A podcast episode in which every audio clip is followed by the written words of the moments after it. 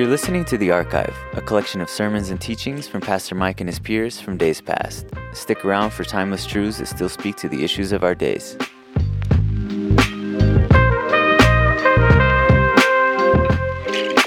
Let's pray together. Father, we thank you for your love and for the many expressions of that love to us. But most of all, we thank you for the expression of your love through Jesus, who loved us enough to die in our place. And I ask today that you would take the passage that we're studying and apply it to our lives by your Spirit. And thank you for hearing us because of Jesus and because of the Holy Spirit's interceding for us. In Jesus' name I ask this. Amen. Miss Thompson was a conscientious fifth grade teacher. It was her conviction that she should te- treat each child in her class equally. But a certain class of students had a certain student by the name of Teddy Stallard who was very difficult for Miss Thompson to treat in this fashion. Teddy was unattractive physically. He was not a very bright student, and he didn't seem to care that he wasn't a bright student.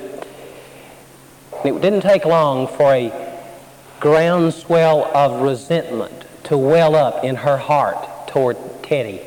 She almost enjoyed giving him F's when report card time came around. She had access to information about his background. He was now in the fifth grade. In the first grade, he had shown some promise as a student, but some trouble began to surface in his home. By the time he was in the second grade, his mother had grown seriously ill, and his grades continued to decline, as did his behavior. During his third grade year, his mother died, and the eclipse of Teddy's education continued. In the fourth grade, the teachers tried to contact his father to get some support, some understanding for why he was such a poor and rebellious student. They got no cooperation. Finally, he came to the fifth grade in Miss Thompson's class.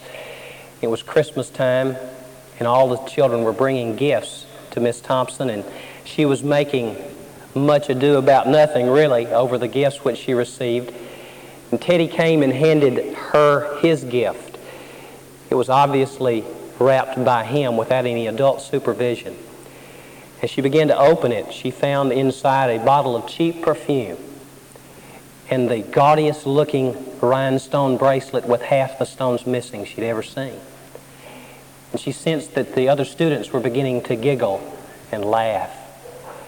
She promptly opened the bottle of perfume and put some on her wrist and said, Wouldn't you like to smell this lovely perfume?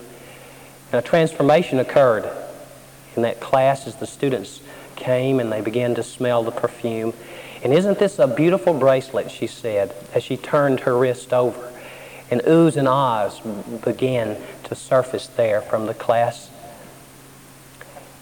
After the day was over, Teddy came up to Miss Thompson and he said, Miss Thompson, Miss Thompson, you smell just like my mother. And you look real pretty in her bracelet, too. I'm glad you liked my presents. After Teddy left the room, Miss Thompson fell on her knees and asked God to forgive her for her lack of love for this child who was so unlovely. A transformation occurred not only in Teddy because he became a very, very good student for the rest of the year, but also in her life. She was never the same. Several years passed, and if you think I'm making this story up, I'm not. It's a true story. Several years passed. She received a letter from the same Teddy Stallard signifying that he was graduating from high school, second in his class. Four more years passed. She received another letter. Teddy was graduating from college, valedictorian, first in his class. Four more years passed and she received another letter. This time it was signed Theodore Stallard, MD. Also included in that letter was news of his upcoming wedding. And he said, Miss Thompson, since my mother is dead, and my dad died recently. Would you come, please, and sit in the place where my mother would have sat in my wedding? Because you're the only family I have left now. Isn't that a great story of what love can do to change people? Not just the one who's being loved, but also the one who does the loving, isn't it? What a tremendous, tremendous opportunity we have as people who know God through Jesus Christ to be able to be the receptacles of that kind of love, but not merely the receptacles of that kind of love, but also the agents of that kind of love. Last week we saw how love is ultimately necessary as we studied verses 1 through 3 of chapter 13 of 1 Corinthians. We saw it is necessary for three reasons. First of all, without love we turn people off, and we all have the inherent need to belong. Secondly, without love we are insignificant, and we all want to be important, don't we? And thirdly, without love, our life is lived in vain. And if the truth were known, everyone here wishes to make a contribution to life.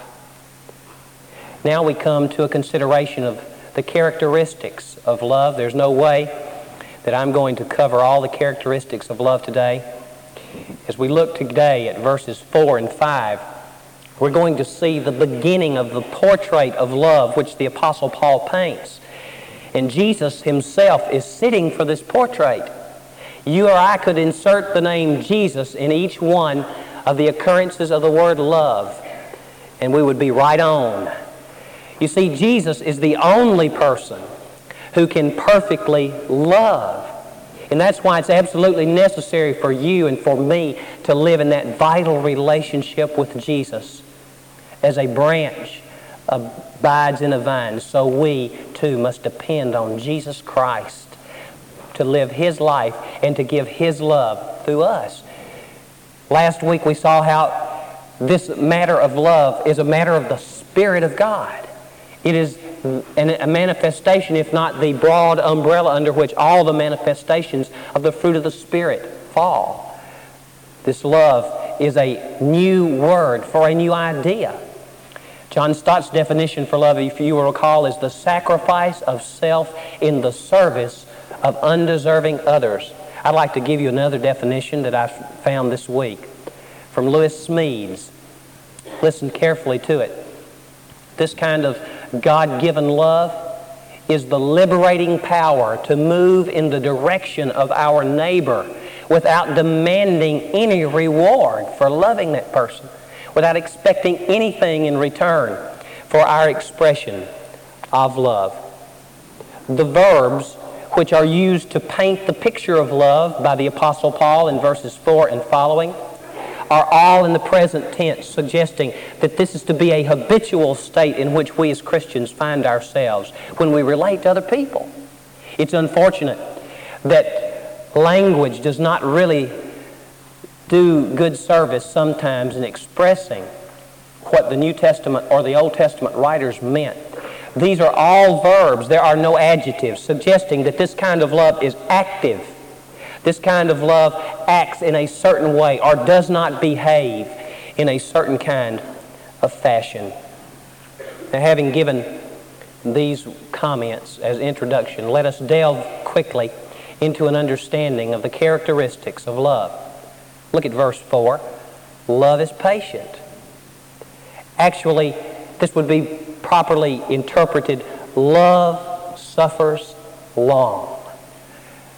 Now, there's not a person here who's lived long who has not suffered. Suffer, su- to suffer is to choose to live indefinitely with what we hate. And that is characteristic of love. Things which we do not want to put up with, we put up with through the power, the liberating power of the love of God in our lives. For instance, you have a rebellious child. Sometimes you get tired of that rebellious child, but because God has given you that child, you love that child. And you don't accept the behavior of the child, but you love the child. or you have a cantankerous neighbor or a mean boss, and you insert the scenario that you wish to insert at this point, but hopefully you receive the point that love suffers long. Love chooses to put up with things which it does not particularly enjoy or like. Love is able to endure. This word, which is translated patient in verse 4 of our passage of Scripture, means not to be quick to take offense or to inflict punishment once one has been offended. And it implies that the person who is patient has the power to retaliate. It's the power to repeatedly experience inconvenience in our lives and to be taken advantage of. I don't like to be taken advantage of. Do you? I really don't. But the person who loves, truly loves, is willing to undergo that kind of mistreatment for the cause of Christ and in the name of love without getting mad, without getting angry. The telltale definition of this word really is found in the fact that God Himself is described as being this kind of love toward men. In 2 Peter 3 9, the Bible says that God is patient with us because He does not want anyone to perish, but He wants everyone to come to repentance.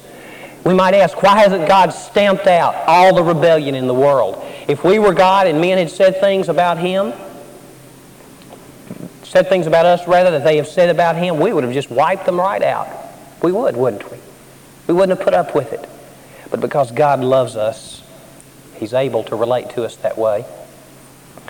Robert Ingersoll was to the 18th century what Madalyn Murray O'Hair is to our century. He made it his business to go from lecture hall to lecture hall to lecture hall to prove the non existence of God. And on occasion, after he had given his what he thought to be irrefutable arguments for the non existence of God, he would sometimes fold his arms like this and look heavenward and say, And now I will give God five minutes to strike me dead for the things I have said.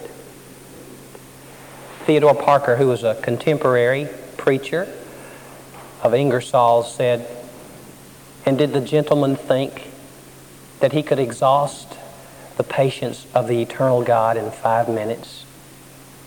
You see, God has infinite long suffering. He's infinitely patient. But God does draw a line, it seems, on his long suffering. Because in the book of Romans, we're told three times when people refused the truth of God, they exchanged it for a lie. The truth that Jesus is the way, the truth, and the life, and then they refused it. The Bible tells us that God gave them up. He gave them up. He gave them up. And lest you leave this place today thinking that you have an unlimited number of chances to give your life to Jesus Christ, don't be fooled. It could be that God will give you up today. This may be the last chance you will ever have to give your life to Christ today. Don't try God's patience. Secretary Stanton was Secretary of War during the Civil War under President Lincoln.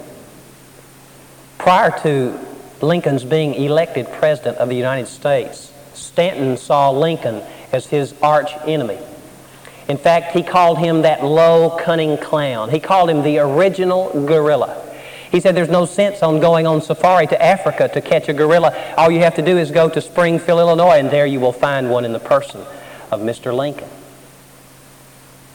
When Lincoln was questioned about the negative comments, snide remarks which Stanton made about him, and asked why he did not retaliate because he was the president after all, and this man served on his cabinet.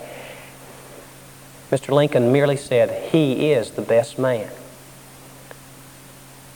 When Lincoln's body lay in state after having been assassinated, through a veil of tears, it's reported that Stanton looked down and said, There lies the greatest ruler the world has ever seen. Patient love won out. Patient love will always win. Now, love is something that we must exercise toward each other. And we must exercise the same kind of patient, long suffering toward each other. Who is it that's really bugging you? Who is it that's really making life miserable for you? And you have it within your power to fire that person or to put that person in her place. Who is it? Love suffers long. But let's look at what else is characteristic of love. The apostle says love is kind. Perhaps a good interpretation of this would be love acts kindly. Frederick Nietzsche, who was the spiritual father of Adolf Hitler, detested Christianity for the fact that Christianity advocates kindness. And he said that it, in its advocate, advocacy of kindness toward the lame and toward lepers and toward the oppressed, it sapped man of his strength. It made man weak. And isn't that the way world, the world looks at kindness? It looks at it as weakness. But certainly, love, no matter what form it takes, is powerful. A little girl prayed and she said, Dear God, please make all the bad people good and make all the good people kind. Evidently, she'd run into some good people who weren't kind. You've run into them. I've run into them. Their doctrine is right, but their attitude is wrong. Love in kindness does good to those who do it harm. In a way, it's sort of the flip side of long suffering. Because long suffering is willing to take anything from others, whereas kindness is willing to give anything to others. Kindness is generosity. If there is no evidence of generosity in my life, then there is no evidence of love in my life. And let me say that you can't just pick one of these attributes of love, or two of them, or three of them. It's a picture, remember? It's like the fruit of the Spirit. You can't just pick joy or peace. You have to take everything there. And that's the case here. Kindness reacts with goodness to mistreatment. The prophet Elisha and his servant were surrounded by the Arameans.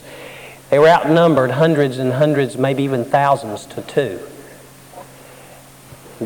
Elisha prayed to God, God, strike the Arameans blind. And that quickly, they went blind. Then he came to the leader of the Arameans and he said, You must follow me. And he led them right into the citadel of the power of Israel. He took them to the capital of Samaria. And when he got there, he said, God, would you please restore their sight to them? And they did, and all of a sudden, they were the ones who were surrounded.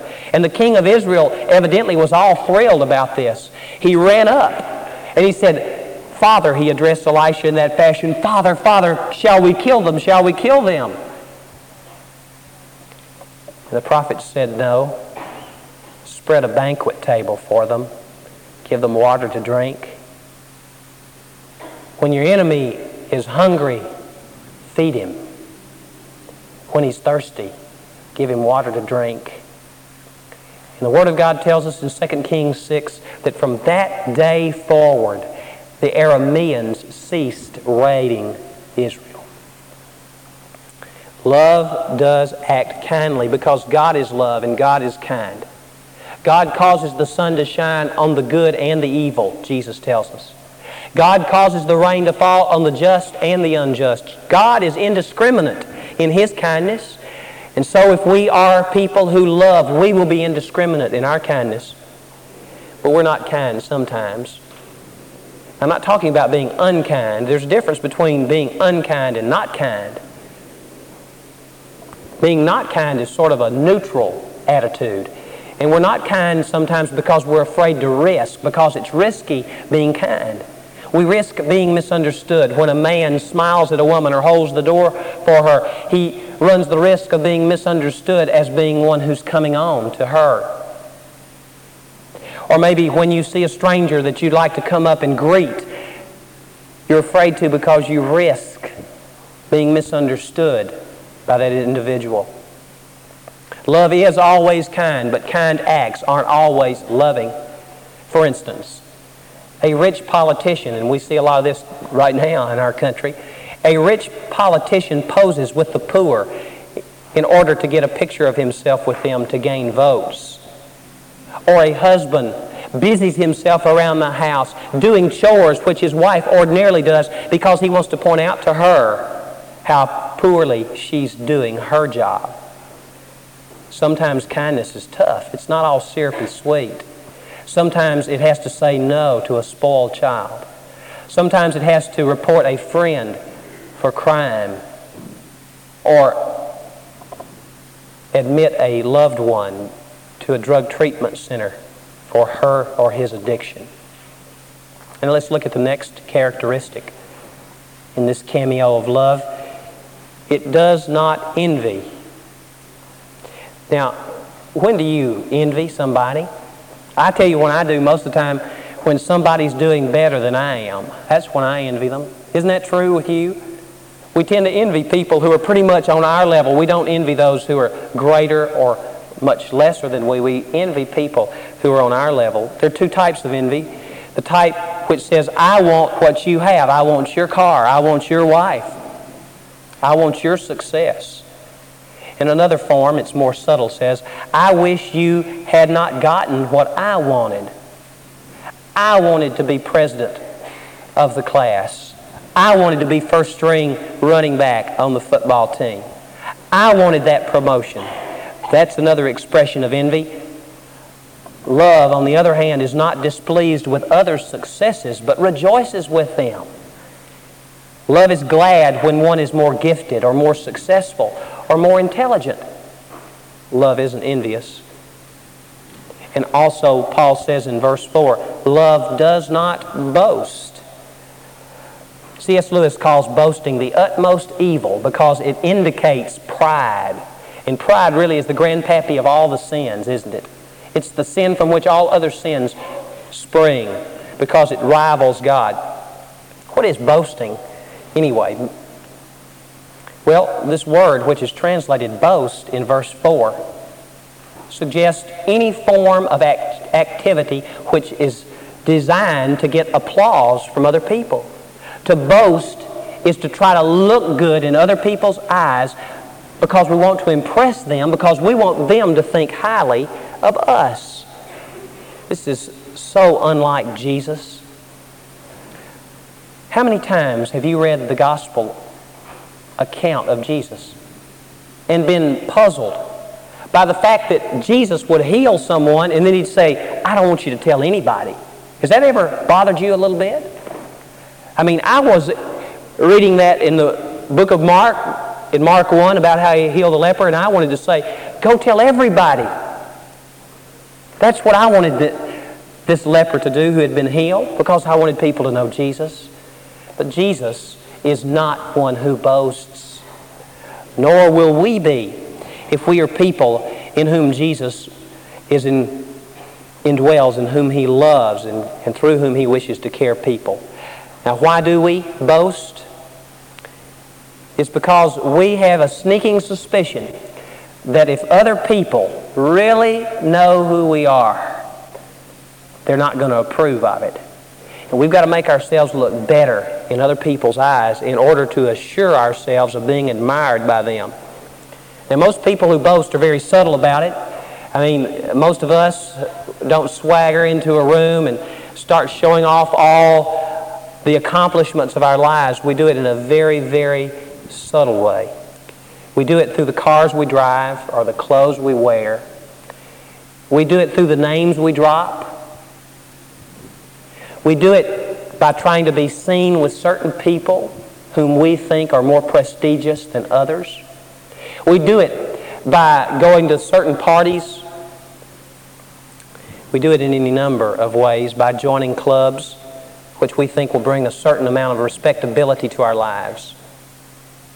William Barclay says, Love is more impressed with its unworthiness than with its worthiness. Earlier in the book of 1 Corinthians, the first chapter and the 31st verse, Paul says, Let him who boasts boast in the Lord. There's nothing that you and I have to boast of except Jesus Christ. Let not the wise man boast of his wisdom, or the strong man of his strength, or the rich man of his riches, Jeremiah said. But let him who boasts boast in this, that he understands and knows God, That is the only thing that you and I have any ground to stand upon when we boast. Let us not boast except in the cross of Jesus Christ and his love for us. Paul says in the last part of verse 4 that love is not proud. The noun form of this verb, translated is not proud, was used to describe bellows. You know what bellows are? So, really, what the apostle is saying here is love is not puffed out like a pair of bellows when they're filled with air. Love does not put on airs. William Carey is arguably the founder of the modern missions movement. William Carey went to India. He gave his life translating the Bible into 34 different Indian languages and or dialects. But because of his former life in England where he was a cobbler, he was never quite accepted in the culture of the British in India. He was at a gathering of dignitaries from the British government, and one such dignitary spoke to him, saying, Mr. Carey, I understand that you were a shoemaker before coming to India? William Carey said, No, your lordship. I was not a shoemaker. I was a shoe repairman. You see, love does not put on airs. Love tells it like it is. Love is accepted in the beloved Jesus Christ, and therefore the love doesn't have to try to impress people. Are you trying to impress people?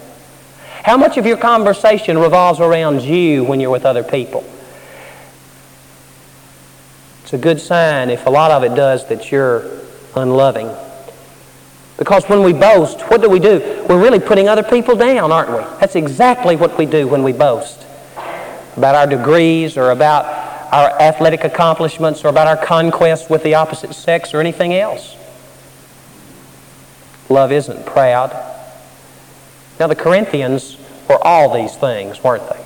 The Corinthians were short suffering, they weren't long suffering. The Corinthians were unkind.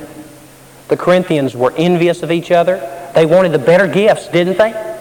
The Corinthians boasted when they got the better gifts or what they thought were the better gifts. Hey, look at us. We've got them. We're more superior than you because we've got these supernatural gifts. They were also proud. They were spiritual show offs. There's absolutely no place in the body of Christ for spiritual show offs. It's only place for one star, as we saw a few weeks back, and that is the person of Jesus. Now let's look at the next characteristic. Love is not rude. Love's not poorly mannered. There's a kind of Christianity which is brutally blunt. It prides itself in saying, I call a spade a spade. Let the chips fall where they may. I tell it like it is. That is not the love that is spoken of in this context. The Corinthians were rude. They ate the love feast without waiting for their poorer brethren to arrive. They all spoke in tongues at the same time. 1 Corinthians 14, Paul had to correct them and say, if you're going to speak in tongues, do it one person at a time. Love cares so much for others that it acts politely. Are you polite? You can take the most unlettered person who has the love of Jesus in his heart and place that person in high society, and that person will act politely in his or her treatment of other people. My father is unlettered, has a ninth grade education, has driven a truck for 40 years, made a wonderful living for my family has not pretended to be anything special, has really not attempted to put on airs about his educational background. But my father has the uncanny ability to fit into any place he goes. You know what the explanation for that is? It's because he has experienced God's love and he's an agent of God's love. That can be true of you. It can be true of me. We don't have to worry about what we don't have in terms of credentials. The only thing we need to concern ourselves with is are we loving people? And if so, we'll fit in in the sense that we will be polite and not rude. Then Paul says love is not self seeking. I love the way the Revised Standard Version translates this. Love does not insist on its own way. If you and I were to awake in the morning and every succeeding morning for the rest of our lives, and we were to say that one word and believe it, love does not insist on its own way, there would be a cessation and ending of so much conflict in our lives. If we would trace honestly the source of the upsets in relationships in our lives, nine times out of ten, I would be willing to wager they all stem from the fact that we insist on our own way. We seek our own way. But love doesn't seek its own way. Let's look, finally, at the next characteristic. It is not easily angered. Now, this means it's not touchy. I may be touching a raw nerve here with some of you tonight, today. Bad temper is the vice of the virtuous. A person can be impeccable in character, but have this little glitch in his or her personality. We call it bad temper. Irritability does it irritate you when you find that the tube of toothpaste is all crinkled up instead of rolled up nicely and neatly like you want it to be? Does it irritate you when you walk into the bathroom and your children's clothes are all lying on the floor and you fly off the handle, explode in vehemence all over them just like a, a volcano's erupting on them and wound their spirit rather than quietly and calmly showing them how things ought to be done.